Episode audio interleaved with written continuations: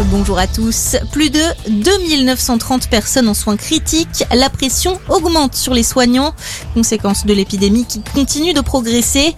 Le nombre de nouveaux cas quotidiens moyens a dépassé les 50 000 sur la dernière semaine. De son côté, Olivier Véran reconnaît que le passe vaccinal est une forme déguisée d'obligation vaccinale. Dans un entretien à Brut hier après-midi, le ministre de la Santé explique que cette mesure est pour lui plus efficace qu'une obligation pure et simple car moins punitive. On le rappelle, le gouvernement a annoncé avant-hier que les tests négatifs ne seront bientôt plus suffisants pour se rendre au cinéma ou au restaurant. Une annonce qui a poussé les opposants au pass sanitaire à retourner dans la rue. Ils étaient 25 000 hier à travers la France. La mobilisation connaît un léger rebond avec près de 130 cortèges recensés. Dans le reste de l'actualité, une marche blanche en hommage à Delphine Jubilard. Elle est organisée cet après-midi par ses proches à Cagnac-les-Mines. Un rassemblement pour demander la justice et la vérité. Disparue dans la nuit du 15 au 16 décembre 2020, son corps n'a jamais été retrouvé.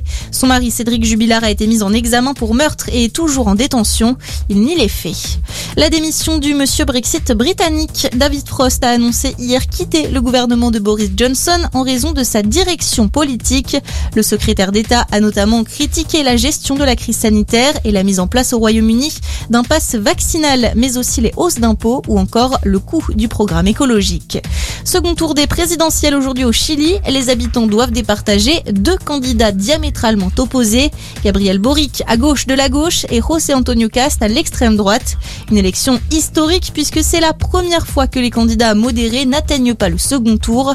Le scrutin intervient également deux ans après l'important mouvement social qui avait secoué le pays. Et puis du handball cet après-midi, la finale des championnats du monde en Espagne.